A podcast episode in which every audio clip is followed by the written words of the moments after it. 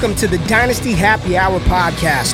Pull up a chair and kick up your feet as you get ready to enjoy some of the industry's most entertaining and actionable Dynasty content on the planet. We're talking veterans, rookies, sleepers, and oh, yeah, you know the crew has those dad jokes ready for you. So let's not wait any longer and bring on the host or some combination of Doug, James, and Tyler. Welcome to the Dynasty Happy Hour. And no, I am not Doug Eddy. I am James Priest, filling in for Doug this week as host. Join with me is Tyler Gunther and our special guest, Jeff Bell at For Whom J Bell Tolls. And we are brought to you live on YouTube, 9, 8 Central, every Sunday. So hit that like and subscribe button. If you like what you hear, you want to see us live, perfect place to do it. Jeff, what's going on, my man? Thank you for coming in. I'm super psyched to have you on the show. We kind of came up through the ranks together, but you blasted past me through the atmosphere. Uh so much bigger, bigger tears there. And uh speaking of tears, Mr. Tyler, what's going on tonight, bud? well, Jeff went to a better team. James got stuck with Jacksonville, but he got a lot of money. So like he he's like the Christian Kirk, but you know, Jeff is like Chris Godwin. He went to Tom Brady. So that's that's kind of where it's at. I mean, that's a great comparison. Welcome to Uh, the know, Jakes, Jeff. hey, and and I no, we're all on the same level. I mean, no, I'm not gonna have any of that. And Chef, you're my boy. You know, we do coming off the edge Tuesday nights at seven o'clock. Uh, and Great so show. catch us there. We love hanging out with with Chef and, and Tyler. I've always looked up to you, and I'm so thankful to be able to share this I space with you. sorry. You know, but you're you're you're just so welcoming in the space, and you do a really great job of uh, helping people move. You've you've done more for people in the space than than many people have. You know, that's something that should be realized and should be appreciated. Yeah, that's what I. That's honestly, uh, Chef can agree to this. When we had the website, the the one thing I really miss about it is, I that's what I wanted. I knew we weren't the end. We weren't the end game for anybody, but we were a stepping stone for people to go to a company like Football Guys or or, or mm-hmm. DLF or Nerds. We were just somebody who, mm, you know, that they could get their name out, and anybody was really welcome. And my main thing that I told any writer was if you've reached an audience of just one person and that article hit that one person, you your article did it. Like you did what you needed to do because you helped out that one person. And that's what we're here for. Speaking you're- of audiences, this podcast is brought to you by Fantasy Points. We are part of the Fantasy Points Media Group. Use our code DHH22 to get 10% off your Fantasy Points subscription. 90% of subscribers make the playoffs in 2020 and 2021. They're balling over there. The, it's the lowest price in the industry.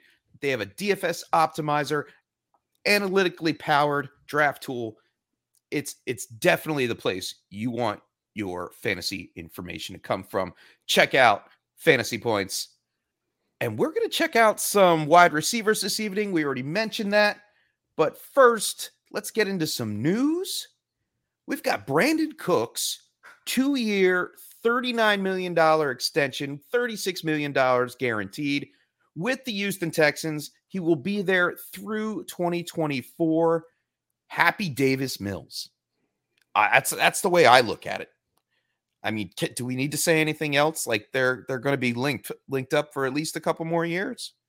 Well, I mean, if No. Davis Yeah. Mills runs with the job and is the quarterback, but you know, I, th- I think the reality of it is Brandin Cooks had obviously moved around the league quite frequently, and he found a home in Houston. He wanted to be there. The Texans are still in their building phase, so they were happy to have a veteran that was happy to be with the team. They rewarded Brandin Cooks, and you know, I think that kind of the theme of this move, maybe some of the other moves, is you rewarding your guys, rewarding the leaders in the locker room, and that's what the Texans did with Brandin Cooks. I really Yeah, can't say anything else. One I, hundred yeah, I was gonna percent. say hundred percent. Like the, it- it's big for Davis Mills, who love to target him. I think it'll help Nico Collins, who is a perfect complement to Brandin Cooks. They're completely different players. So I honestly, this team is. I know we like to bash on the Texans, but they're doing it right, and they have capital now. Thank you, Cleveland, to build a almost juggernaut. Like they got the the Laremy Tunsil stuff kind of figured out and how he seemed like he's unhappy, but now he's now he's back, and now we're sitting here, you know, thinking, hey, Houston could be could be good. Maybe not this year, but definitely next year. I think they take a big step forward. Yeah, I mean they Um, had the the run of uh, Bill O'Brien just handing out draft picks left and right, so Yeah, they're resetting that now after they the got bobbed. trade. They got bobbed Yes. for sure. Melvin Gordon visiting the Ravens this week. Um, you know, they picked up s- some older players last year in fill-ins when J.K. Dobbins and Edwards, Gus Edwards went down uh, early in preseason. They wound up with Devonta Freeman. They wound up with Latavius Murray. So they're not afraid to go out and get a veteran to fill the void while these two are still rehabbing uh, their injuries from last season. If Melvin Gordon goes to the Ravens, does that just wipe the, the fantasy value out of the Ravens backfield completely? Especially with Lamar Jackson taking a lot of snaps. I think it deletes Gus Edwards from really being very interesting. That's the first one I go to. I think it says a lot about how they view J.K. Dobbins, though. I think it says a lot about his injury recovery, and it says a lot about long term. I'm seeing a lot of people saying that J.K. Dobbins would be a great buy, but them making this move strikes to me as they view J.K. Dobbins as a part of a committee backfield, and the the idea that he's going to be the bell cow stud RB1 first round draft pick guy kind of goes out the window for me on this because you know reality of it is we lost his second season, his third season if he's splitting time with Melvin Gordon or if they're using draft capital to bring a guy to share time with because that that's the other question and and yeah, it's certainly different to sign a veteran versus bringing draft capital. But you know Melvin Gordon is not going anywhere to not play and that's the reality of the situation with him. So that says a lot about how they view Dobbins and you're looking at getting through his rookie contract before he really has an opportunity to run with the job.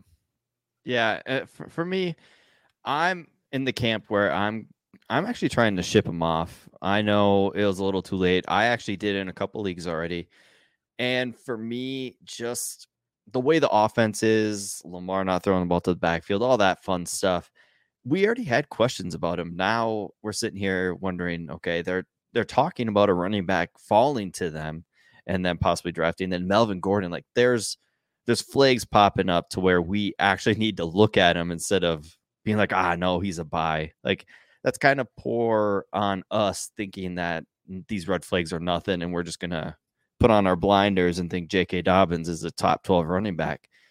If he's gonna land in an area, I would I would probably say David Montgomery area, probably worse because Montgomery gets passing work. So if if it were me, I would love to go to the Montgomery owner and be like, hey, you know, uh, I'll take Montgomery for Dobbins, see how that works, and I'd be happy having Straight up? Montgomery.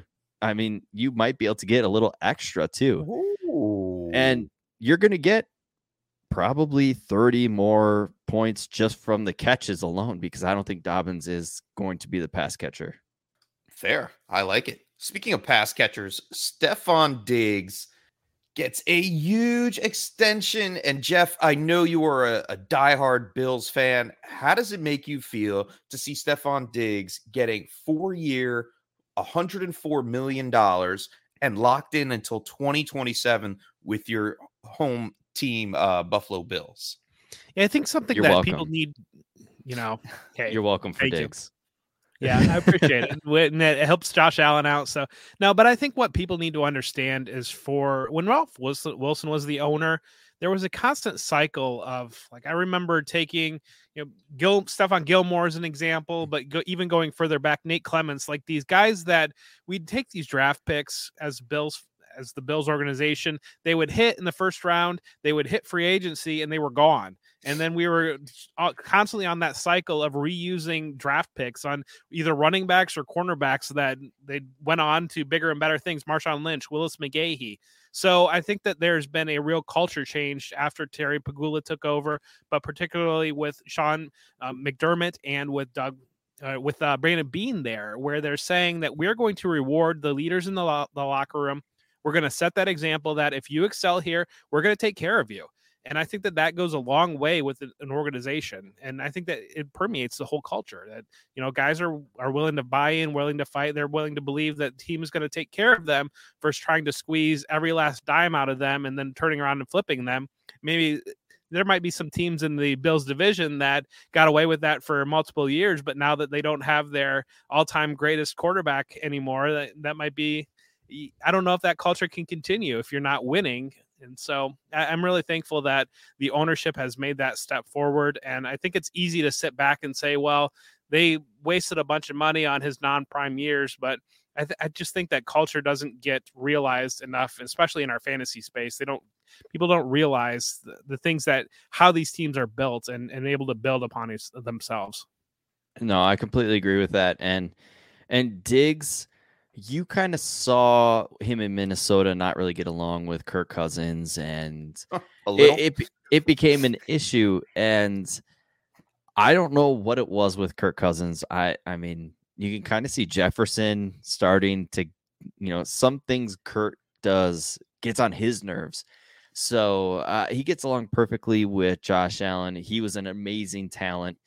I mean, I went back to and looked at his 24 7 scouting report. And I mean, this this kid should have been Alabama, LSU, but he stayed at Maryland to stay home. And I mean, it worked out. Fifth, fifth round pick.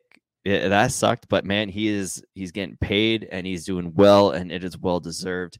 I miss Diggs here. I mean, he was our savior for that 2017 against the Saints, that Minneapolis Miracle play, where I mean, let's be honest, the safety just didn't want to hit him. so, yeah. uh, yeah, it, Diggs is a great player. I, I, 28 years old, and and people are still kind of like, okay, now we can sell him. It's like, no, you got like three really good years out of Diggs still. I don't think he's going to fall off. The his style play is is here to stay, kind of like Antonio Brown.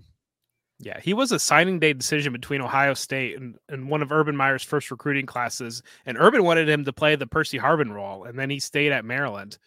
Yeah, imagine imagine if he was that Ooh. Percy Harvin role. I don't think his career would be the same because I think he was he, when he went to Maryland, he was more that traditional wide receiver. I know yeah. he did a lot of uh a lot of different things in Maryland, you know, getting he got some handoffs in the backfield, but uh I mean him and DJ Moore were kind of used similar in college. And I mean, it shows they're kind of the yeah. same type of player. They got a couple more guys coming too. Rakim Jarrett is legit, and that's going to be a name that you're going to look out for in the 23 class. Oh, oh, he's speaking Devy to us there's, right now, I Tyler. Mean, that last name, Jarrett, there's been a couple players in Devy throughout like five to 10 years that have been hyped. So he should carry this last name well hopefully because none of them really panned out. Dwayne, I, I have a feeling back. that Diggs Diggs does pan out and he brings your Bills a championship. You guys will raise a trophy. And for you fantasy players out there that love trophies, check out Trophy Smack. Upgrade your fantasy league today. They have football, hockey, basketball, baseball. Hey, you want a golf trophy because you play fantasy golf? Your Masters started or ended their first round today. Um, or their last round today. Sorry, shout out Scheffler um, for for winning. He's got his first green jacket. Appreciate that. Well, if you want, if you play fantasy golf, you want a trophy, hit hit up Trophy Smack. Use our code DHH Ring and get a free $60 championship ring with the purchase of any trophy or belt.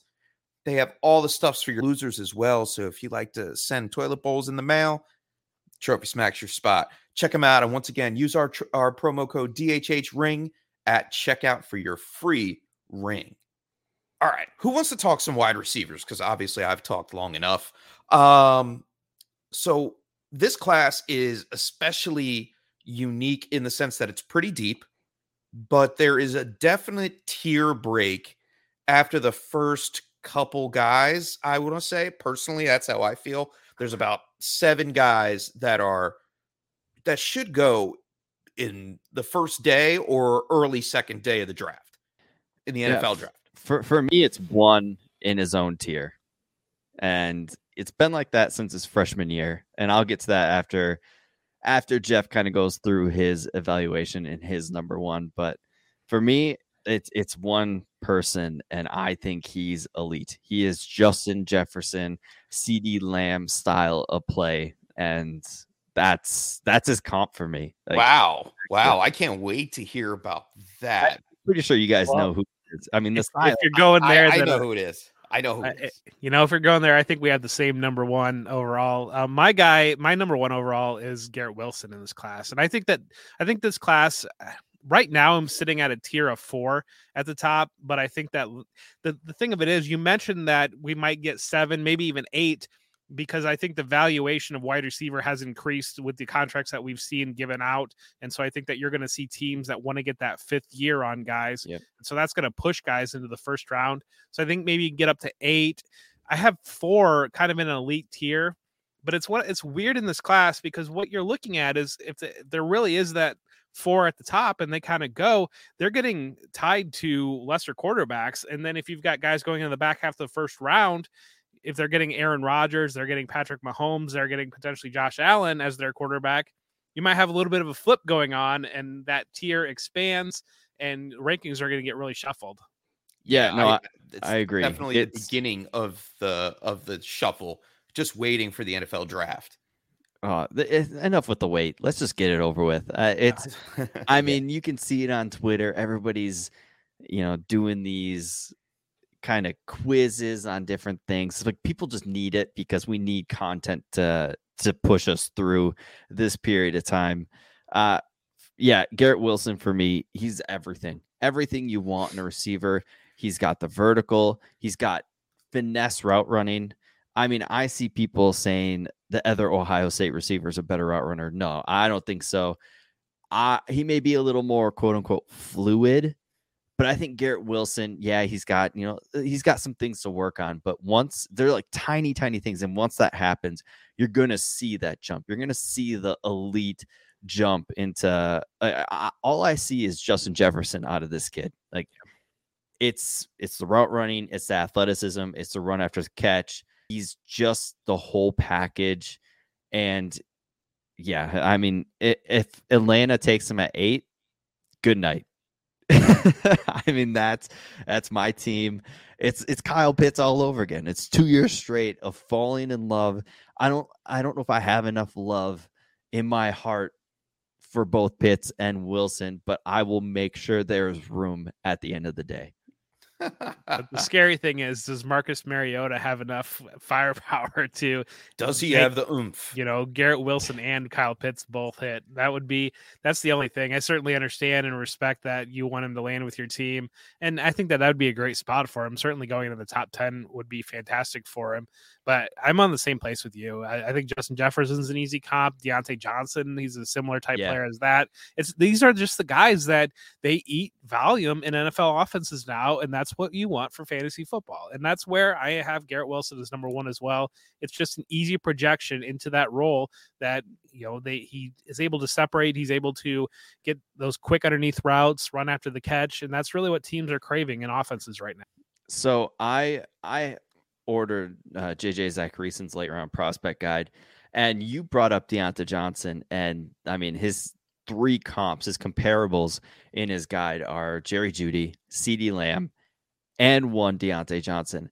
And you know what? People kind of are like, oh, like I don't think people really like Diontae Johnson as much as they should.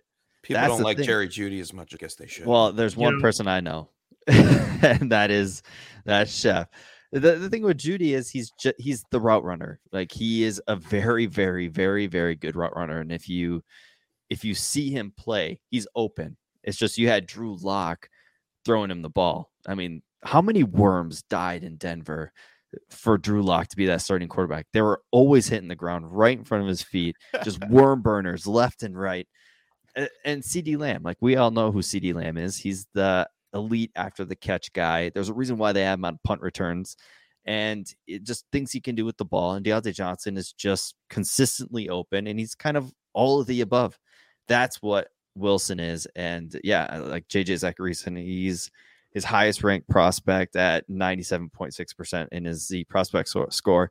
I recommend people to go get this guide. It's wonderful. If you aren't huge in the analytics like I am, he makes you better understand numbers and for people like me who you know need a coloring book, it's perfect. A coloring book. Wow. Maybe we'll I'll, maybe I'll send you a dry erase board. I can color inside the lines. Oh, okay. Yeah, I did pick that that up last week, but I haven't been able to. I've been very busy at work, and I have not been able to go through it. But you know, you you mentioned CeeDee Lamb being used on punt return team. Diontae Johnson was used on punt return Yeah. early in his career, and Ohio State used Garrett Wilson on punt return when he was a freshman. So he's done that before, and so he's got that skill set, and that's really what you see like after the catch, and it really pops. All right, let's get into the next wide receiver. Um, Treylon Burks from Arkansas. Now he started off before the pro, uh, before the combine. He had all the jazz. He was the number one. And What is having all the jazz? all Can the I jazz, ask? Like he's got all the juice, man. He's Like, getting all I- the I say- fame. I all say the- oomph. all is the your love. thing jazz? Is your I thing mean- jazz?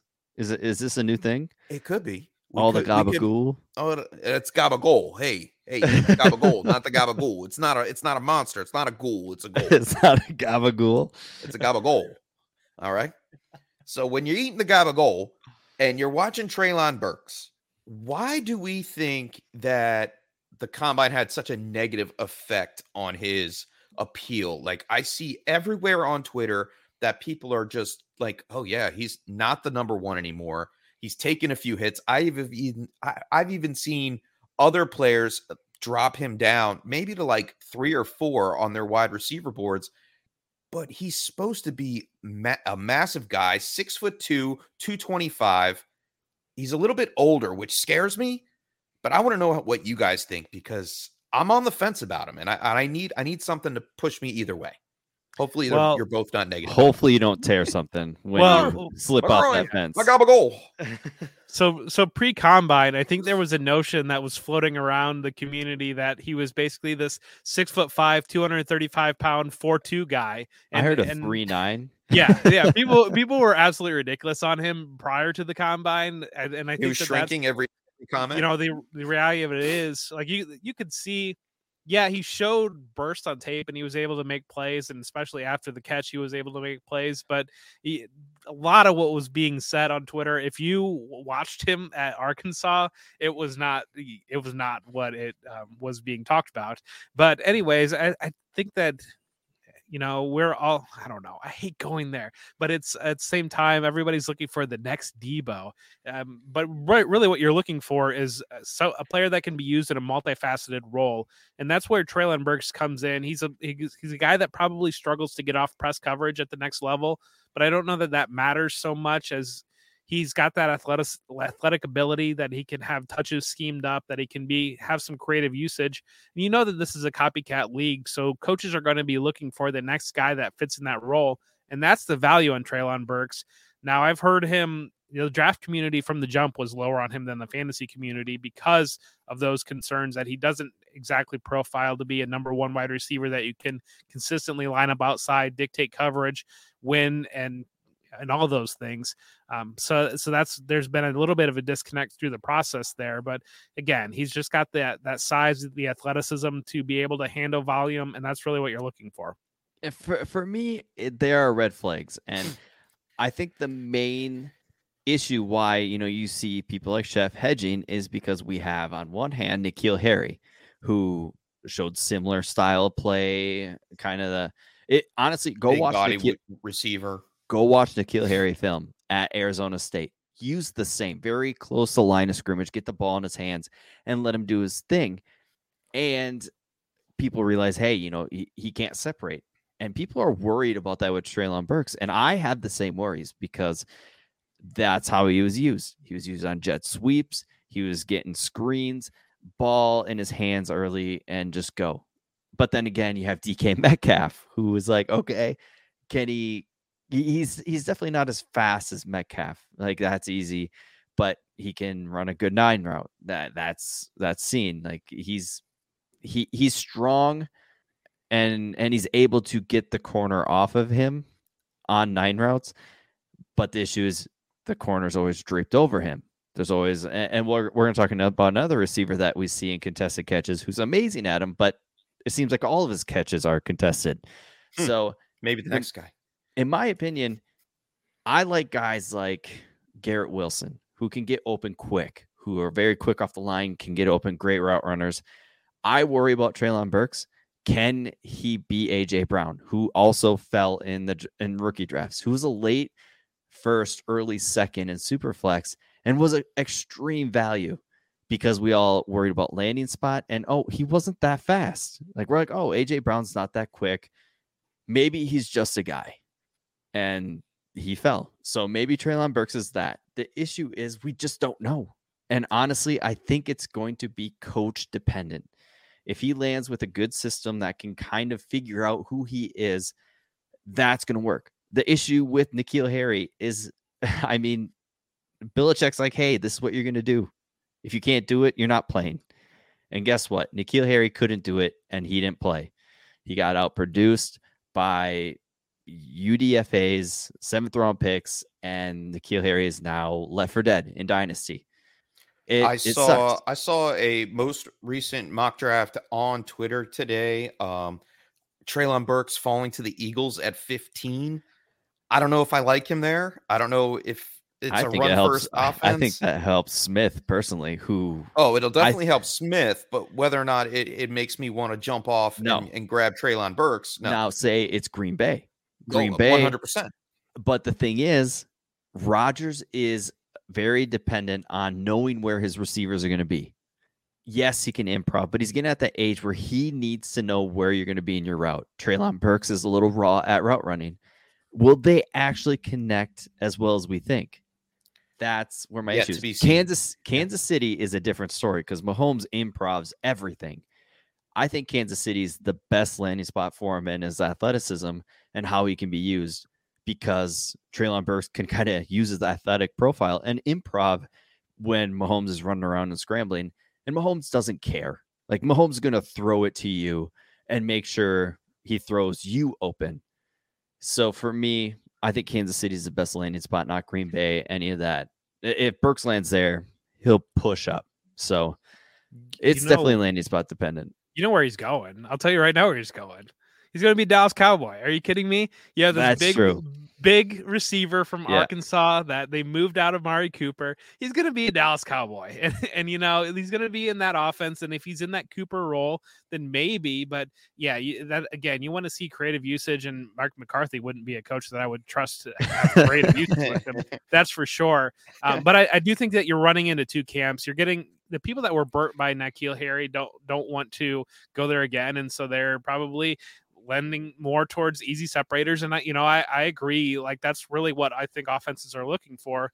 But I think that you're also having people that are chasing the there must be a stud receiver in this class and he most looks like guys that i traditionally think are stud yep. receivers and so that's kind of what you're getting out of that too yeah and and Zachariason's comps are Alshon Jeffery that's a good one uh allen robinson and Ugh, this one's gross. Stephen Hill, if you can remember back then. Yeah, uh, Georgia Tech, New York Jets. Yeah.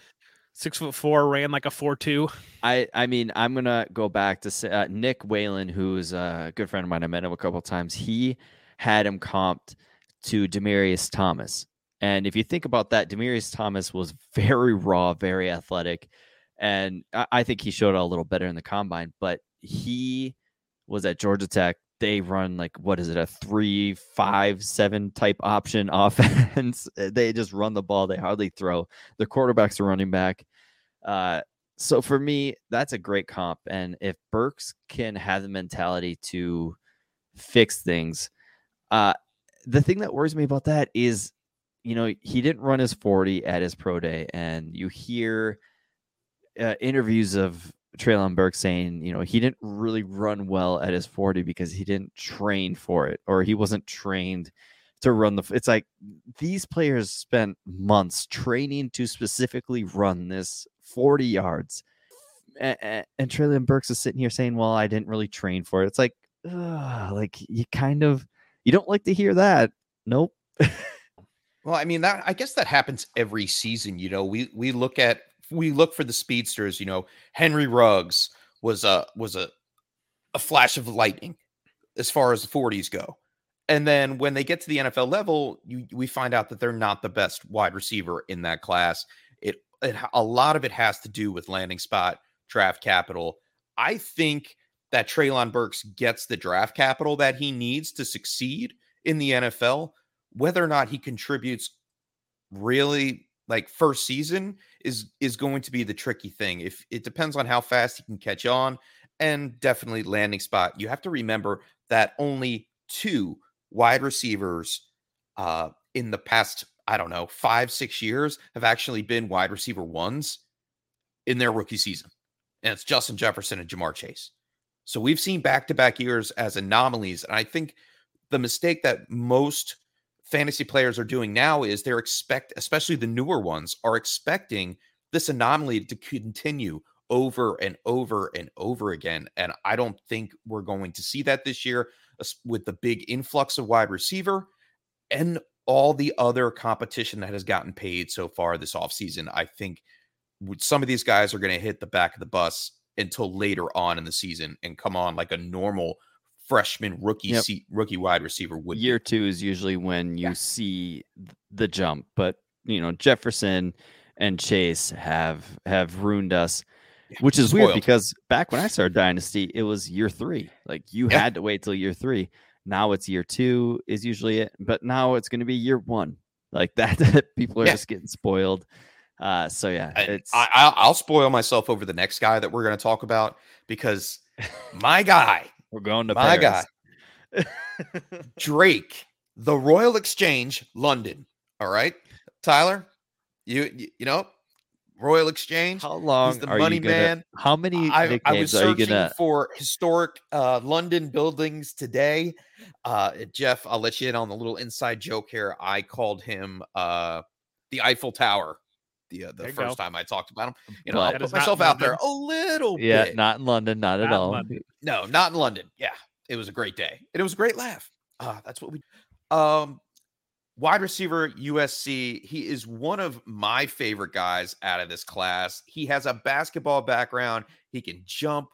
Um, when I first did my research, I comped him to Mike Williams, Mike Evans, and I see that trend going forward uh, around social media. So I'm really excited to hear both of you and what your opinions are on Drake London because I see him at, at most people's number two behind Garrett Wilson. Yeah, uh, my comp for him is Tee Higgins, and I because I think that Tee Higgins gets um, used a lot more. Drake London's able to be used in the slot. USC lined him up all over, and I know that there are, are a lot of everybody wants to throw out separation stats and whatever. If you didn't watch college football, if you didn't watch USC, the ball was going to Drake London on, on, every single play, and everybody in the stadium knew it. This guy was getting like 15 targets a game, and they did not have good quarterback play at USC. So when you've got, you know, you're getting double teamed and the ball's still coming at you, or you know, there have been there are multiple plays you can find easily online where um, he's got the guy beat and he's got to come back for a lollipop ball. And so by the time it gets to him, the defenders come back on him. So I think that there are a lot of those type of things on tape, but he's shown a lot more versatility. And and I understand like as a six foot five guy and you look at stats and see contested catch that those are going to be natural comps, but they have lined him up all over. And this guy is freakishly athletic in terms in in that six foot five frame. And so that's kind of where I go with Tee Higgins because Tee Higgins, the Bengals have used him in the slot, used him on slants, and also his ability to win downfield and contested catches. And so that's where I land with Drake London. Yeah, and and people are going with the Mike Evans route, but I I loved Mike Evans. You know the whole debate of OBJ and Mike Evans back in 2015 yeah. after their rookie years. I was Mike Evans camp. I loved the style of play, but I don't think Drake London is him because Mike Evans caught the ball and was down. Like he couldn't run after the catch. Drake London can. He is very good at after the catch. He he's he's very bendy for his frame. We're gonna see how fast he is. I think he's got his makeup pro day coming up here soon. Uh, I, Jeff, you probably know more about that than I do, but I know it's coming up quick. He is a big guy. He he's almost like the complete opposite anybody else in this class because he is the traditional X receiver that you used to see in the days of Calvin Johnson, aforementioned Mike Evans. It's just is that the route NFL is going? Like Jeff, you talked about how you know the balls that he was getting thrown, he had to come back and get, and I do agree. But there is plays where he's got a corner draped over him on a on a nine route. Is is he fast enough to separate? It's the same issues we see with these bigger receivers. And once again, depending on the team. I think he'd be a great fit in Chicago. I don't think he's going to get a, a chance to be in Chicago because they don't have a first round pick. If he lands with the Jets, I'm not sure if I like that. that I mean, it's a it's a perfect fit. I'm not a fan of the quarterback there, so that's where my issue is. But you know what? If Zach Wilson gets a little bit of uh, Ryan Fitzpatrick, a YOLO ball in him, just likes to throw it up. Drake oh, he's London got a YOLO ball already. We know that's, that. That's true. It's about the but only thing he's got. That is a great fit for him. Drake London, if he lands in Atlanta again, Mariota is not that quarterback. Mariota is uh I'm gonna hang on to it. I'm gonna make the smart play. So yeah, it's it's gonna be interesting. A lot of these wide receivers are all different. They give you a different aspect, different styles. So it for me, it's where they get drafted. Drake London is definitely in my top three to four. I would say he's right with Treylon Burks and the questions I have about him. The pro day will answer the speed question for me, and if he answers that, I think I'll be okay. Nice. Yeah, I've I've you know, I've had Garrett Wilson as my wide receiver one for a year, and I I'm very high on Drake London too. And I really want to. I'm kind of in the same place. Like I want to see where this 40 comes in because if if he's cracking sub four five in a six foot five frame, I mean, we're we're looking at something special. I think that might not be anywhere else in this class. Um, but I think that you're exactly right in terms of the way that offenses have have shifted towards quickness, speed, guys who can create quickly, and he's not going to be that type of guy, but he did show a lot of versatility. Yeah, and and you talked about Wilson. So D'Andre Swift, his freshman year, his first game, I said Swift is my RB one when he comes out. No hands down, that's it. I stood by it. He was Wilson his freshman year when I saw him make plays. I was like, he's it. He is the guy I mean, his freshman year, he came in was just like it was easy to him. It just seemed like he was just playing in the backyard with friends. And yeah, I agree. Wilson just popped off the tape. Drake London, he played with you know Pittman, Amon-Ra St. Brown, and he had his breakout year this year. Had the injury. That's not wor- the worry. It's just a little bit of the athletic profile. And yeah, I mean, speed isn't everything. He can win in different, uh, you know, other ways. So if you want a big receiver and that's your style, Drake London should be your uh, wide receiver one, hands down, because he's the the cream of the crop when it comes to the 6'4, 215, 220 pound receiver. And he could just he could be the pick. I mean, I could be sitting here wrong on Wilson and he could just dominate because he's got that style play. And he's got a fancy nickname too, uh, the Royal Exchange you know, uh, but I, am glad we mentioned fast paced wide Can receivers. royally exchange that nickname. Um, stop talking. uh, maybe, maybe depends on the the amount of you know cheddar you're gonna throw back my way. Um, we were talking about fast wide receivers and guys that could create separation, and this next guy that we're going to talk about in Jameson Williams from Alabama is all about that. He's got the similar play style that I saw in Marquise Brown. He has that long ball capability. And I think wherever he lands, he's going to make some kind of an impact for fantasy. Yeah, I think that there are um, three wide receivers in this class that could be the first ones off the board in the draft. And I, I would have Garrett Wilson, Drake London, and Jameson Williams in that running. I just don't think that Treylon Burks is there, that he's going to be the first guy off the board. Um, rumors he could drop to the second, like yeah, Burks. Yeah. Yeah, yeah that, that's the reality of it.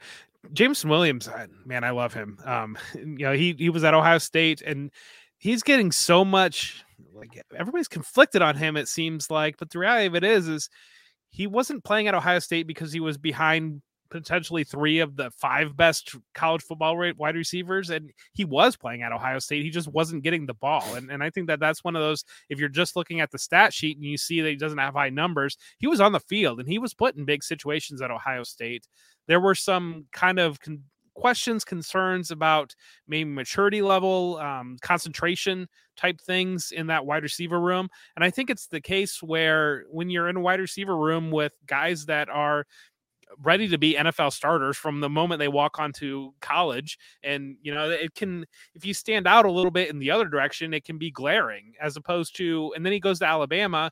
He immediately takes over the alpha wide receiver role in Alabama. And that it's not like this guy went to Northern Illinois and started to be the stud wide receiver. He went to Alabama and, you know, he was a, a key, he was really the key piece that put them in the title game because without him on that offense, yeah, you know, Bryce Young won the Heisman and and certainly congratulations to him. But I think that if you took Jameson Williams out of that offense, that offense would really have lacked a vertical threat that could threaten the defenses like the way Jameson Williams did. And I don't think Alabama's playing in the national championship game, much less maybe even the SEC title game without Jameson Williams in that offense because he had that big of a season. For- yeah. He, once again, we're going to go into the issue and what you believe and if he's different. Like uh we heard people with Henry Ruggs, people like, oh, he's not Will Fuller. He can do more. He's he's a route runner. But you know what? Ruggs went to a situation. I'm I'm gonna I feel like I'm gonna say that. Just talk people's ear up about situation where he was used as an eye route guy. And they didn't really use him anywhere else until you saw beginning of this year when he was used a little more before the unfortunately the incident. But Jameson Williams, I think he he's different because the way he he runs his routes, he uses his speed as almost a weapon. Like it's not just I'm gonna I'm gonna outrun you. He uses it tactically. He he speeds up, accelerates, and he's very good at it. And then it's almost like he pumps, pushes a brake a little bit, like he's going to go left or right, and then uses that quick acceleration to take off. and he's got and he's got you by like eight yards. Like it's it's over. And if he goes to an offense that sees that and a quarterback with a good arm that can give him the ball, like a Mahomes, like if that's it, like I, James Williams is my wide receiver two, easily, hands down. And it's it's very fun to watch. If you just watch him run routes, it's not it's not real fancy or it's not like a chess player. It's just he knows how to use his speed against you and he is going to burn you. He knows he's faster than you, but that's not how he wins. He wins with the technical ability of his speed. And that I love that. I love that so much about him. And it's very rare that you see a person that fast able to manipulate with that speed. And I, I love everything about him. His hands are great. Yeah, he had a couple couple drops but I mean, when you're going that fast and you're running away from somebody the fast as fast as you can, I'm not going to blame that on him. I mean, he doesn't have Troy Williamson hands. He's got really good hands for how fast he's going and how deep he's going on those throws. JJ has him comped for Jerry Jeudy. I can understand that. I don't think he's as good of a route runner as Jerry Jeudy. I think Jeudy probably has that on him. And then he's got Calvin Ridley, which is interesting because I think the body type is very similar as Calvin Ridley. Ridley was 6'1, about 175. That's what Jameson's at. And then his other one's Dyami Brown. And I'm I mean, people love Dyami Brown. I love Dyami Brown. Yeah. Oh. I, he, oh. he could be an offseason buy if Washington, you know, please get Sam Howell. yeah. Bring it back. I mean, they got Carson Wentz who loves to throw it deep. So you never know. But Dyami Brown in college was dynamic Brown. Yeah. Dynamite. yeah. Dynamite Brown. I think I uh nicknamed him, but oh, yeah, God. man, uh, maybe I should stop nicknaming players. Um, no, but I, let's keep let's keep the trend going on Ohio State wide receivers, and let's get into somebody that actually excelled at the combine more so than what other analysts had thought they were he was going to do. We definitely saw his stock and value rise after the combine, and it was Chris Olave. Now, Chris Olave, he wanted to show up to the NFL. I, I thought he did declare, and then he backed out. He went back to school. Is that what happened, Jeff? You're the Ohio State uh, fan, and I know you know a lot about Ohio State football. No, he never declared. Um, he okay. was always it was it was a question. He was expected to declare it. It was surprising that he didn't, but he never did actually declare okay. and come back. Good. So my issue is, did he actually rise in draft stock? He he might have a tad, but he was like in the twenties, I think, range for people coming out last year. That's kind of where he was expected to land, maybe mid to late first. Hmm. He had so he had major questions about ball security uh, Oh, yeah. in the 20 season. He fumbled, I think it was like five or six times because he would stay up, he would try to make plays, and he'd fumble. And He saw and Kenny so- Pickett and he's like, "Oh, that that Yeah. guy, that guy's outdoing me. I need to fumble more." Yeah, so there's I don't know. I, I you know, I he's a guy that I'm I don't know. I, I don't want to be labeled a biased homer, but the reality of it is Ohio State has pretty good players. Um, so you know, if you're going to call me a homer for saying Ohio State's good, well, that is what that is. But uh, I think he's a guy that people aren't they're hesitant to buy in all the way because um, he didn't didn't like blow away the competition. But when your competition is Garrett Wilson and Jaxon Smith-Njigba, of course you didn't blow away the competition. Uh, and I see a lot of people saying about him that he is a uh, you know high end wide receiver too. But you know we know he's fast, and we know that he's able to separate quickly and easily. And he's we know that. Um, I think that there's questions about him not fighting through contact this year, but I, I think that that was an adjustment made by the coaching staff that, hey, when you've got 20 yards, go down and let's make another play instead of you staying up and fumbling the ball again. And so I think that there was some of that that went on. But um, Terry Mc, Terry McLaurin, you go to the same school comps, like there's a he's a guy that kind of he's always reminded me of McLaurin because uh, he played special teams. He made a lot of great plays on special teams. He had a pump block for a touchdown against Michigan uh, two or three years ago, and and he's just one of those guys that you know instinctually understands football. He's incredibly smooth, incredibly fast, and I don't think there's any. I don't think we should put a ceiling on him as a wide receiver too, because he can do all the things that check all the boxes to be a wide receiver one. See, I think we might be on different Twitter sphere because I stated are. that that I uh I'm not too big on him. He he's like outside of my wide receiver like he might be wide receiver 6, maybe 5. I'm not really on him.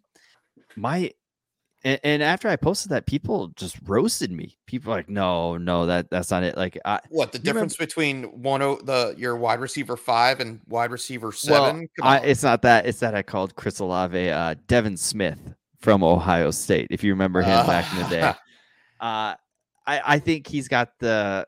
Uh, I I just think he's Tyler's not a fan. he's a guy.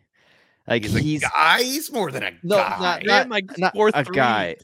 Uh, that's true, but I mean, He's it's one of JJ ha- okay, JJ so has him as Will Fuller comp, Zay Jones, and DeVonta Smith. So they're all kind of those so field smaller stretcher, players, field, stretcher. stretchers, but smaller. And can they? They they got to beat press differently. And now NFL doesn't press as much as people think. That's that's starting to become like the cap. It's a myth. I mean, if you're if you're an elite player like Mike Evans, you're going against Jalen Ramsey. He's gonna be in your face all the time. But that's that's completely different. So Olave, I think in this NFL, like I, I preach on separation and those type receivers. I do like that about Olave, but in my opinion, I don't think he is. I don't think he's going to be an elite player. Like like you said, he's not Wilson elite level athleticism. He can't win in in those type of ways. Is he going to be? God, who could I who could I comp him to? You guys talk because there there's a comp in my head that I just can't figure out. A comp for Chris Olave. Yes, and I just can't figure it out. It's fine, but it's not great.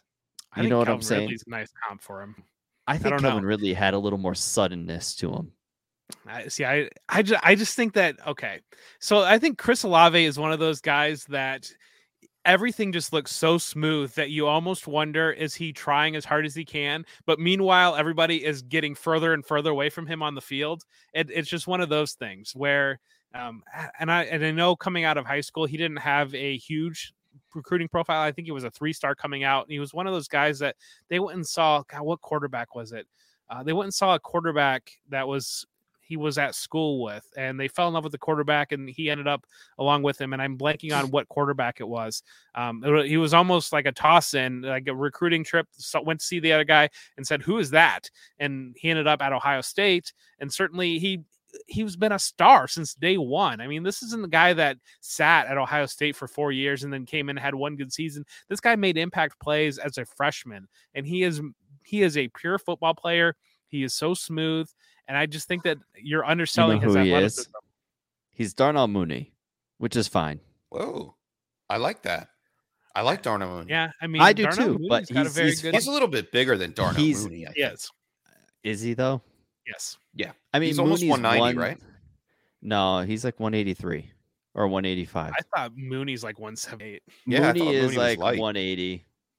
All right, so he's bigger than he's bigger than Mooney. So he's 187 on JJ's prospect guide. All Six right, foot. cool. Mooney's 5'11, about 178. But I think their play style is very similar.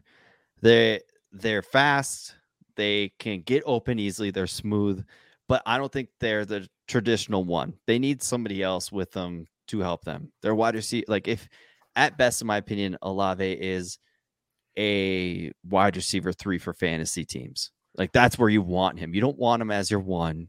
You don't really feel great as a as him as Uh, your in his rookie year, you're saying? I'm saying in general. Oh, just in general, a wide receiver. Like he, he'll have a year like uh I, I who's kind of hard to get behind that. Um Kyle Yates had a great comp for him. Eman- Emmanuel Sanders. That's another Okay. one. Field now. Emmanuel Sanders was like a 800 900 yard guy at, in Pittsburgh. He had 1000 yards a couple times. And that's where he's at. Like like that and that's a great comp. He's smooth. He's not anything that's going to be like he's my wide receiver one or you're sitting there you're like I got two wide receiver ones on my team and he's in, he's uh, you know involved in that. I would slate it- eh, I'd be more than happy to take Olave in the second round, early second, but I know I'm not going to get him there. Yeah, well, you know what you can do? You can go to underdog and play sophomores and rookies best ball and and get one of these guys. I did. I've actually drafted Olave in one of them. And if you go right now to underdog, go and download the app right now, hit pause, go download, and they will deposit match $100 up to $100 and get you some free money in there to go and play some best ball. You know, they have prop bets, They're all kinds of things. The biggest up and coming app in the fantasy community. Go and check them out on Underdog. Use our code DHH for once again up to a hundred dollar match on your first deposit. So let's get into the second half of these guys, and I guess we'll do ten of these guys um, to stop the pain on the back end because it does drop off pretty fast. And I know we hit, and well, I guess when we close, we'll say like one of our sleepers in this Yeah. rookie class that we're trying to to match up with. So where are we at here? So that brings us to Georgia, Mr. Georgia, George Pickens, wide receiver six on DLF rookie uh ADP. And I'm I'm a decent fan of George Pickens. Not to say that, I, but I think this is the start of the dropping off point. Like these guys, you can interchange between six, seven, and eight, and maybe even nine. Like the next four guys are on the fence players for me. And I, I want your opinions to help me out be a better dynasty player. Because I, I mean, Jeff, I know you got the scoop on rookies. Tyler, I know you like Pickens. What do you guys got for me? I mean, do you want me to go first, Jeff, on this one? Yeah, go ahead, Tyler. First, yeah. I I love George Pickens. I see a lot of Tee Higgins in him, and their their stories are very similar in my opinion. Like Tee Higgins, he had the neck issues, and he kind of got past it. Am I right on that? Didn't Tee Higgins have like the neck thing? I think you're thinking of Justyn Ross was the guy that. Oh, had the Justyn Ross. Tee Higgins had an ACL, didn't he? Or he Uh, had an ankle. He had a, he had a major injury. Pickens had an ACL Pickens and had has an ACL. also been labeled as a troublemaker. So that I'm a little hesitant. And that's now, why is he a troublemaker or does he have that old school wide receiver diva mentality, like the T- Terrell Owens style, the the I am good at what I do mentality, and people, you know, nowadays may take that I'm sorry, maybe route. has a maturity problem. maturity could be the right right route. In my opinion, if you've got confidence, it could be taken differently these days than maturity issues. Like, oh, that, that guy's. I mean, ignorant. the kid started a fight and like sat out half of the SEC conference championship, correct? Is that what I happened? mean, have you? Uh, we've all played professional sports. You know how heated you could get. I played hockey, but I played beer league hockey and almost got in a fight. Like that is uh, that's kind of the it's competitiveness. the competitiveness Perhaps. I want in a player. Like I want somebody that wants to push and just is in the game. I he's a five star recruit, major major recruit, and I Jeff, I know you're big in the Devy. Right before his ACL injury, he was the talk. Like that was it was George Pickens. Like this guy is at least top three in this class. Now he came back, he played in the last game. He, he did all right. Didn't he have like two for 44 in made, his last he made game? a fantastic play against um, Yeah. Alabama in the title game. Yep. And and that's what he is. He he's Tee Higgins. Like Tee Higgins, in my opinion, there's games where you're gonna get the the three for 40. You're gonna get seven points from Tee Higgins some games. But just like Pick Pickens can do that, Pickens can also get you the eight for 150 and two. Like that, he's capable of that. And I love that about Pickens. He's capable of being a wide receiver one for a team. And Higgins has that as well. Higgins is a little bigger. I would love to see Pickens put a little weight on him. He's about 195. I'd like to see him at like 210 for his size. NFL weight room will get that up. He's, you know, still recovering from that ACL. I think he's going to be just fine. He'll he'll be in that Michael Pittman range of draft.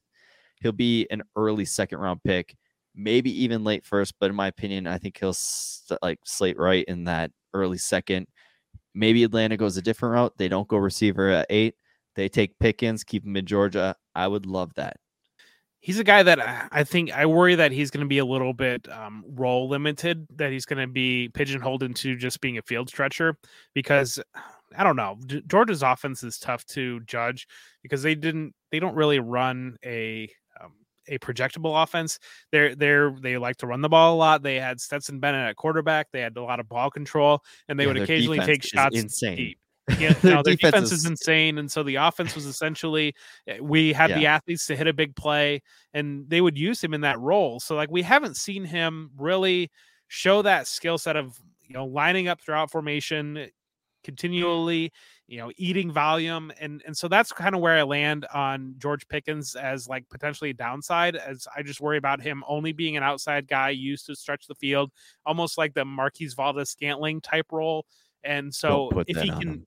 You know, if he can make that leap to to be that, I think the talent's certainly there. The the Yeah. profile and everything's certainly there that he can do that. Um, but you know, we haven't seen it yet, and so I think that that's kind of where the difficulty lies in projecting. Yeah, and and you at JJ's prospect scores, his uh statistical comparables. Nico Collins. I mean, I still love Nico Collins. Uh Aaron Dobson, the the hype, hype, hype, and Tee Higgins is another one. So he's right around that range of, like you said, the the nine route guys. Uh, Pickens does have a little bit to kind of round out the edges of his game with the routes, but honestly, he is going to be that late round first, early second round guy that you're going to be choosing between him or Olave. And it's pick your poison. For me, right now, it's Pickens, landing spot dependent. Like, say Olave goes to Green Bay. That is where I might have Olave just Move fitting up. perfect because, like I said, Rodgers is a hey, I need you here at this time. And Olave is going to be that guy. Olave is going to be at that spot right at the right time. Now, Matt Waldman has Olave as his wide receiver one. I got told that plenty of times after I went on Twitter and said something. I don't know how many people posted about Matt Waldman as wide receiver one.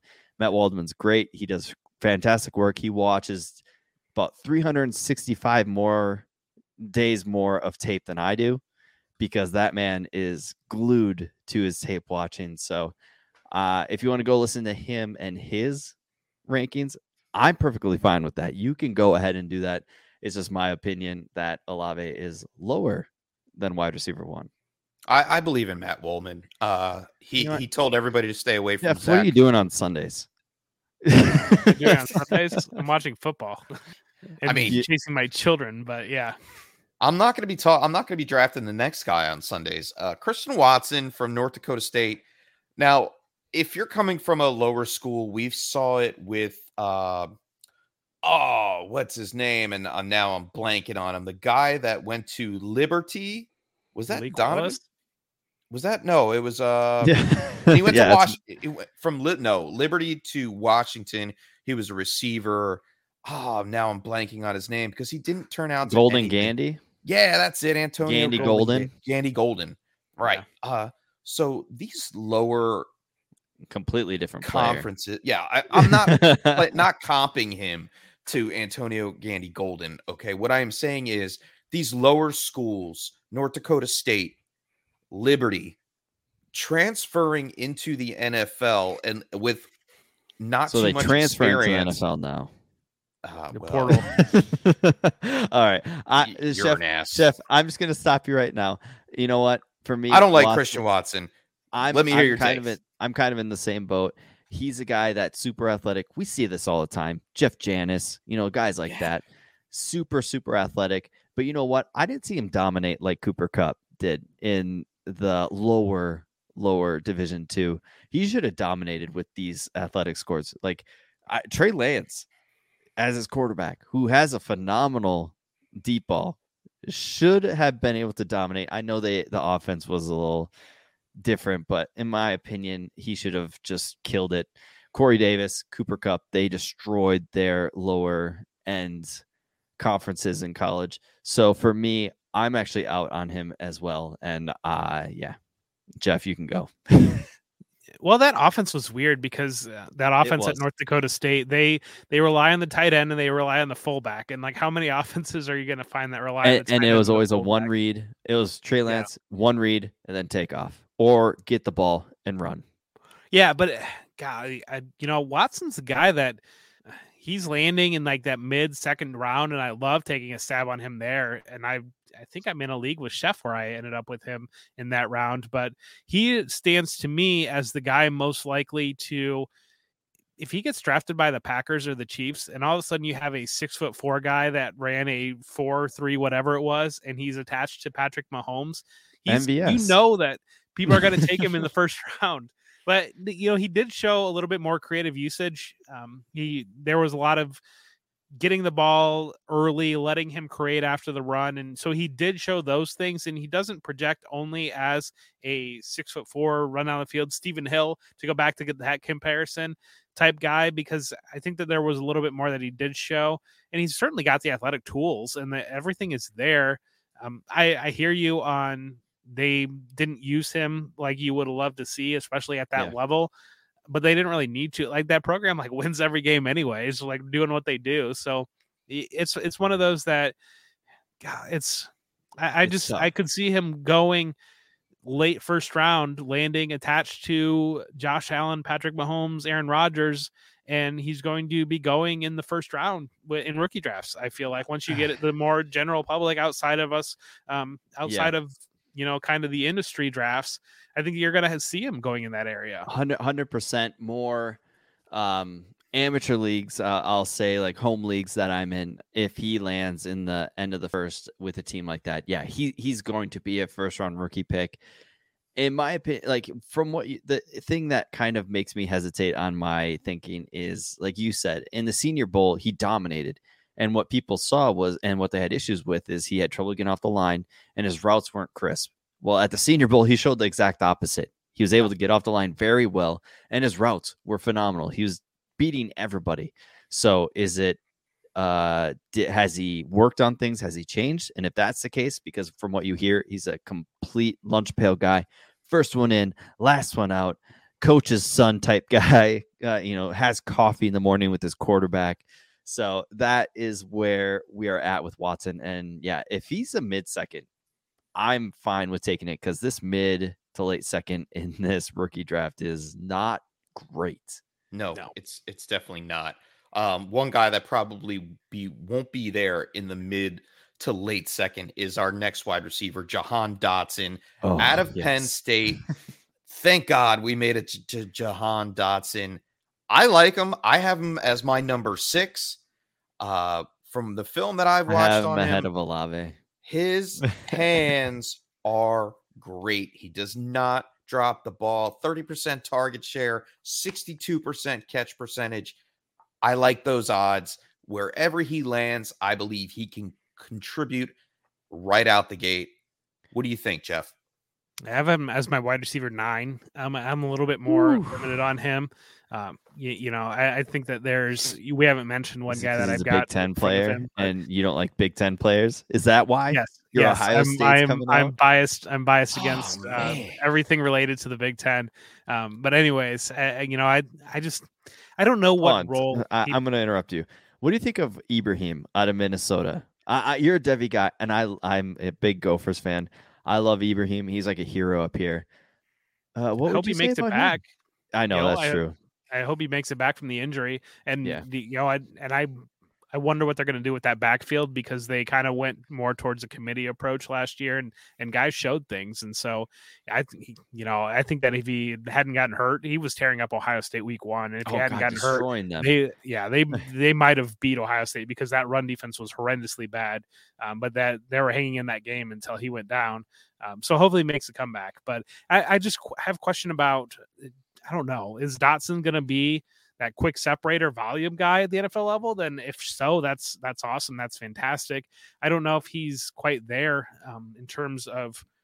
I just don't know where he's gonna go, gonna in the drafts. I really struggle with him. Um, again, I, like I said, I got him at nine, and I just don't think he's gonna go in the first round. And I think he's kind of a more mid second. He kind of seems like the the guy that ends up with the Bears in my mind. Where um, and then you know if he's attached to the Bears and he's kind of doing some of the same things as Darnell Mooney, he's attached to. I, I'm still a believer in Justin Fields, but some people are ready to get off that. And, and so I just don't I don't see Dotson going in the first round. I uh, speaking of Fields, I man, people are so recency biased. It's insane. I mean, Trevor Lawrence is left for dead, and uh, oh man, uh, uh, Dotson. I uh, okay. I'm going to be honest with you guys. I have a huge thing for Penn State receivers. I Yeah, don't know what it is. For. Hamler as well. Uh, I love Hamler. I, well. for people who remember DaeSean Hamilton, big fan here. I loved Deshaun Going Hamilton well too. uh Allen Robinson, Chris. Godwin, uh Okay, even two. got like Pat Freiermuth. I love them. Mike Gesicki, I, I remember doing rookie drafts with him. Anybody in Penn State, I should have been a Penn State fan instead, but uh, They're big beside the around my, my neck of the I, woods. I f- I feel like Penn State is one of those that the uniform guys always look less athletic than what they are in a Penn State Oh, uniform yeah. for whatever reason. It's just like eh, that all is like the, the the number one uniform I- that is just put them on and it doesn't look like they're I don't know. I don't. So I 100% agree. I mean, uh, people were like, Hamler's so fast. And I'm sitting here, I'm like, is he like a 4 3 It's that guy? uniform. I swear to God, it's that uniform. I'm like, as soon as they put him on, I'm like, no, I don't see it at all. I mean, that's why I wore navy blue because I want to look more average. So Yeah. that's why I like navy blue a lot. So, uh, yeah, for me, Dotson, I, I love him. His hands are great. I, if I had to put a comp on him, I would probably put him as Diontae Johnson. Like his style play kind of reminds me of Diontae, maybe lesser than on the athletic side. I don't know if he's as shifty, but man, if you think with his size he can't go up and get it, he can. He has that willingness to go up and get it, and he usually comes on with it more often than not. His comps are T.Y. Hilton, which is a good comp, uh, Sterling Shepard, and Vincent Brown for J.J. Zachariason. Vincent and- Brown. Hmm. But yeah, Dot, Dotson for me is ahead of Olave and right there with Pickens. Wow. kind of bombed out on uh, and bo- not bombed out, but was pretty average on relative athletic score, and that's a metric that I love to use from Kent Platte, and that kind of balances everything out. And I know that Christian Watson was like a ten out of ten, and Dotson was a five point nine four on that. So I just don't know as a five foot ten guy if he's got the athleticism to really get there. You know what? Dotson caught that though. Yeah. he caught what you just said because he Sure he catches everything. He did. He does. Yeah, right out of the sky and right into Skyy Moore. Uh, that was a terrible we segue. That's- Dad. That That is what we call professional. That's a professional segue, people. Yeah. Take uh, notes. right on to Skyy Moore from Western Michigan. And uh, we're getting a little close on time here, guys. So we're just going to keep trucking along. I know we could talk all night long, but it's a Dynasty happy hour, not Dynasty Sunday evening into Monday. I was really morning. hoping you were going to say Dynasty happy hour and a half because that would have been happy hour and a half. Well, I, we might make it there. We usually don't, but hey, I, I don't care. We can keep talking all day long. But uh Skyy Moore, maybe one of my favorite guys, and I am a slot receiver fan. Okay, because these guys they are smaller than normal. They go through the middle, and it takes guts to go through the middle. Skyy Moore definitely has great concentration. He's a smaller guy, 5'10, which is a little concerning, But he's thicker. That's the thing about him. He's got he's great on contested catches, usually in traffic, and he ran a 4-4 40. I'm okay with that. And I think he does okay at the next level. And you'll probably get him in the mid second round in rookie drafts, which I like the value there because he could turn into He's going to something be an early second. I, I draft capital. with Depending on what the kind of league you're in. In home leagues, he may fall a little bit. the hype he's getting and how much NFL is talking about him being a early second or maybe even late first. I have a feeling he's, not going to rise. drafted in the- Uh, I, doubt. I think he's I- the guy that's going to go to Kansas City or Green Bay, and I think he's going to be a first round pick in rookie drafts. I think Ugh. he's the guy that he's gonna, the guy that's going to get attached to either Aaron Rodgers or Patrick Mahomes. Do you like gonna Skyy Moore as much as me? I love Skyy Moore, man. I, I, you know, I really do like Sky, Skyy Moore a lot, and I know Christian Watson or Christian uh, Christian Wilson, or God damn it, sorry, Joe. Christian Williams is, is my co-host on the Devy Royale, and he is the foremost uh, Skyy Moore fan. You don't need to apologize to Joe here. Yeah, no, you're not on his dime right now. You sound just like Cecil. I love it. that was yeah I, do, I don't swear and i don't know what happened i was blanking in my mind where i wanted to go with that but uh, christian You're happy my about, co-host about on the Devy Royale is a huge Skyy Moore fan as well, and he's gotten me turned on there. Um, but I do think that he's going to go in the first round because we're just seeing so much talk about him being attached to these teams.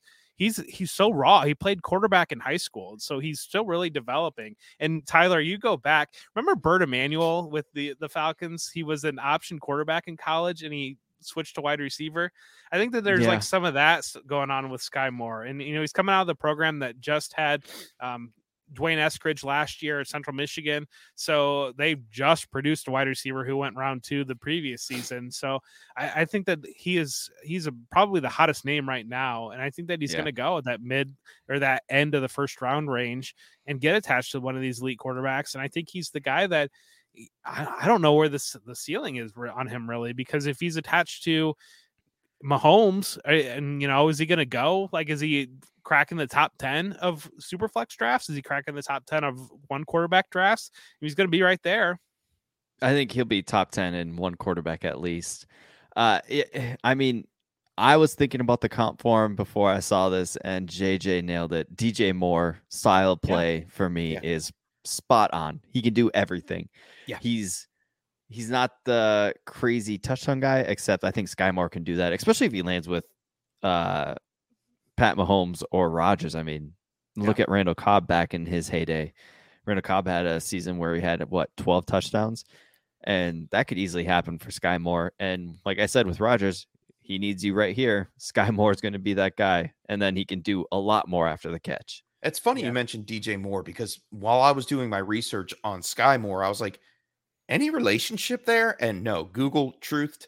No, Yeah, there's no it's a good relationship we there because we, we do have brothers on this show. we don't a have lot. Doug here to screw that up. You know, Uh, Isaiah Spiller, CJ Spiller. We don't have that mix up. I was, Doug. I, I was just double checking, you know, in in, in light of of anybody that was going to be here. Um, I, I I didn't want to say it. I was like, hmm, I mean, any maybe? Rondale Moore. yeah, yeah. Maybe he's the guy we want. Like, he's going to be what we wanted Rondale Moore to be. That Yeah. could be it. that that Yeah. could that's definitely probably what's going. I still to have happen. faith. Yeah, Yeah. my comp for D'Wayne Eskridge last year was DJ Moore, and I, then I was when I was watching Skyy Moore, I was like, man, I feel like I'm watching Eskridge all over again. So yeah, oh, Well, you still like that. Eskridge? I do still was- like Eskridge. He was very old coming in. So He is very old. I, I don't know. I still tend to believe that Tyler Lockett's going to get moved, and DJ Metcalf potentially too is going to get moved. And so Could happen. I I don't know. I don't know. I feel like people are just giving up on Eskridge already. He was Yeah. hurt last year. He was a second round pick, and yeah, I know he's older, but he I don't know. He's got a body build and he's uh, he's kind of left for dead right now in Dynasty. And he's not a bad guy to put on your end of, end of your bench or to use throw a Yeah. fourth round pick at him or whatever. Heck, I was gonna say, heck, even do a third, especially at this class. Yeah. Give a third for a guy who was just drafted in the second. Yeah, because it, you know, if Met, Metcalf's gone and Seattle's launching a full blown rebuild, are they really gonna trot out Freddie Swain and make him a primary receiver? They're gonna give a shot on a guy that they used in the second round last year. You just insulted like five people, five of the biggest Freddie Swain fans in the world, because they He's a probably heck of a run blocker. You know, I said Freddie, good old Freddie Swain. That's right. That's hey, you know, bring me on the show and we're gonna go places. I love it. I love it. Let's get back into it and get in our last of the 10 wide receivers that we are going to target tonight. David Bell out of Purdue. I'm Now, out. oh, I'm out. Tyler. Same. That Tyler. That athletic, athletic Is it because he ran a 465? It's because of that. It's because of because of everything he's done. You know what? Just Kel- of the speed? Kelvin, do you remember Kelvin Harmon and how hyped he was? It's I- exact same thing. He's going to be like a fifth or sixth round pick. It's it's not even worth talking about him. I'm sorry, Really? really. Not worth talking about. His, his tape is fine, but his Yeah. athletic profile is absolutely horrible. Ta- Tyler, you, you know, I knew you were one of my favorite people even before this, and and now you solidified it because I'm I'm really out on David Bell too, and I don't really understand why. You think if John Metchie was at Purdue and they were throwing the ball in his direction every single play, John Metchie wouldn't be able to make some plays. You like Jalen Tolbert, like uh, some of these Khalil Shakir, these other guys, they would be doing the same things that he did. Uh, and I don't know. It's I just don't see what his role is in the NFL. He reminds me of he just strikes me as maybe like a Van Jefferson, who's like a fourth wide receiver that Van can just Jefferson's fast though. yeah. I don't even even James. You know, my high end comp for him was Tyler Boyd, and Tyler Boyd's a good football player, but it's Oh, I love like Tyler Boyd. you know they they used uh, the fifth overall pick in the draft on Ja'Marr, Jameer Chase to put Tyler Boyd especially into a you know a slot role and and that's where I think that that's where Bell's ceiling lands as a slot guy that's not playing on the outside that's not giving you I don't know you know and I wrote an article uh, dropped it like a week or two ago. There are really three areas that you're looking for a wide receiver a guy that can win inside a guy that can win vertically or a guy that can a big guy that can be used in the red zone and so I like I, you talk about Christian Watson that's a guy that I know he can check two of those boxes at least maybe even three all three of those boxes whereas David Bell is a guy that I think can only check one of those boxes and so when I'm projecting as a, a rookie and a wide receiver like I'm looking for somebody that can fill all of those roles because that's what creates volume and that's what creates fantasy point. His his best chance at anything, his best outlook, in my opinion, is what we saw from Juju Smith Schuster this past season. Like he's Yeah. going to be five yards and a cloud of dust. Like that's it. Like that's where he's going to be. He he doesn't have an athletic profile to do anything other than that. He is a fifth receiver on a team, a fourth receiver if he's lucky. I I wanted the thing is I wanted to like him. I I was like, okay, this guy, I, his tape wasn't bad. I really really wanted to like him, and I just couldn't. I I couldn't do it. All right. Fair enough. I mean, we don't have to love everybody, and we're not supposed to. I mean, if we loved everybody and only named the good things about people, like how can we We'd be be, better. truthful? I mean, we how could our listeners be better? I- I- uh, you know, so so thank you, Tyler. Thank you, Jeff. I am officially off of him. Thanks. All right, so I don't know if Chef I'm- froze or not. I'm gonna go back. Um, am I frozen? it looked like you were frozen for a little bit. Maybe, maybe I was. I'm sorry, and I apologize. Um, maybe I will have to go back and reevaluate David Bell before any of my You rookie should. Read Read drafts. my article, Chef. I talked about David Bell. The article that I had Fair from enough. football guys like a week Just ago. go look at his combine. Ah, Ugh. That's him. it's so bad. Well, if you don't like what you see, head over to Viridian Global, get some good looking swag sponsored by DHH. Uh, that's where you can find all the gear that we have. If you like the show, you like to support us, hit us up at Viridian Go- Global. Also, and there's one more. If you are a nerd, and when I don't, when I mean nerd, I mean dynasty nerd. Go to dynastynerds.com and sign up for the Nerd Herd. Use code DHH for 15% off a, any subscription. Trade tools, extra nerd episodes, prospect film room, which I know Tyler religiously uses, and prospect scores. Oh, don't even get me started on the Dynasty GM. If you do not have time to set your rosters, it is a gem. Um, but before we get out of here, guys, Jeff, I want at least one guy that we did not talk about tonight who you are targeting later in drafts, say third round or later, um, that you really are confident on that can hit at the next level. Khalil Shakir is a name that I think that he can he can really hit. I think he can do a lot of the different things that you're looking for out of a wide receiver, uh, and so that's a guy that I'm going to be targeting later if he's doesn't catch. He, he could catch higher draft capital than I think people realize, but um, that's a guy that I think that you know you're getting later in your third round, and and I don't really those later picks like I don't love using them on a wide receiver because especially this class I think that there are so many running backs that are alive and dead right now, both because Mhm. they could, you know, there are a lot of different Lot of guys dead, that can fill lot of roles. dead. Yeah. A little bit of Well, but there's a lot of backs in this class that can fill roles. I mean, we saw Rex Burkhead as a feature back last year. There's a lot of opportunity in, in the NFL for running backs to come in and carve out a niche in a committee backfield. And I think that we're heading in that direction.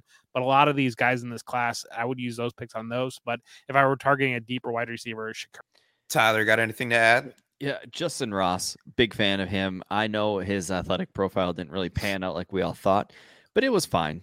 And in my opinion, I'm going to take a shot on somebody like that who has the pedigree, who had the the early breakout, and who pretty much had a injury derail him. And I don't think he's 100% back. He says he is, but it's going to take him a little bit to get the the oomph back.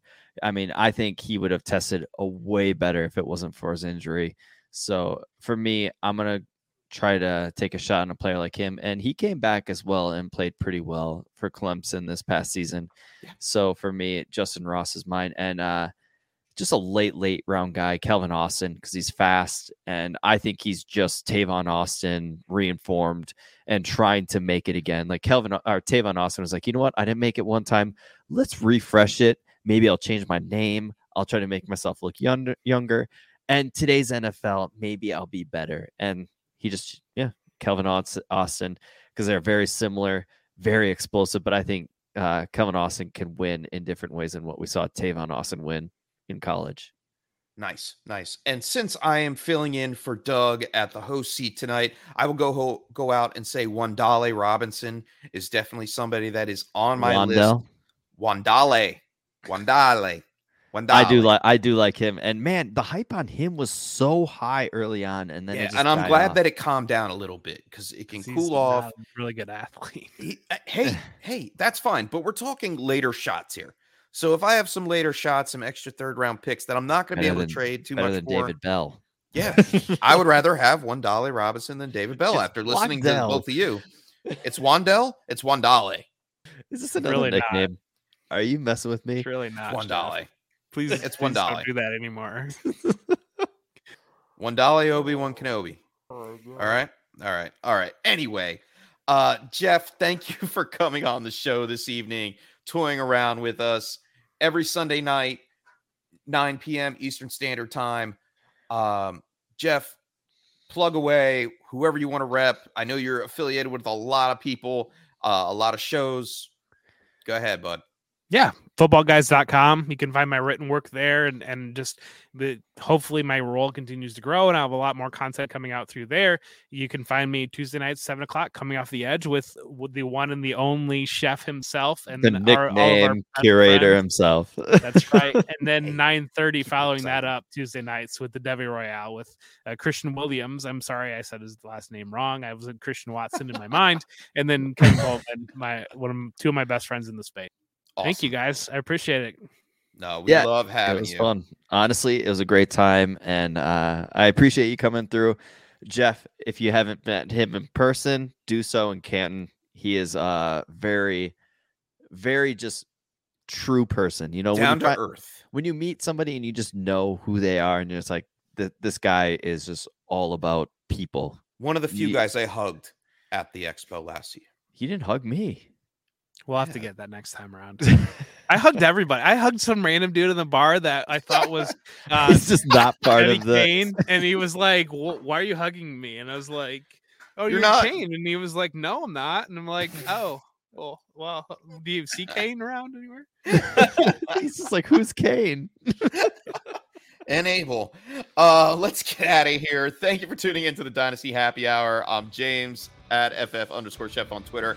Tyler Gunther at DHH underscore Tyler on Twitter. And can't wait for next week when Doug Eddy comes back. So I do not have to do this again. Talk to you Thank soon. God. Thanks for tuning in, and we'll see you next week. Thanks, Tyler. Jackass.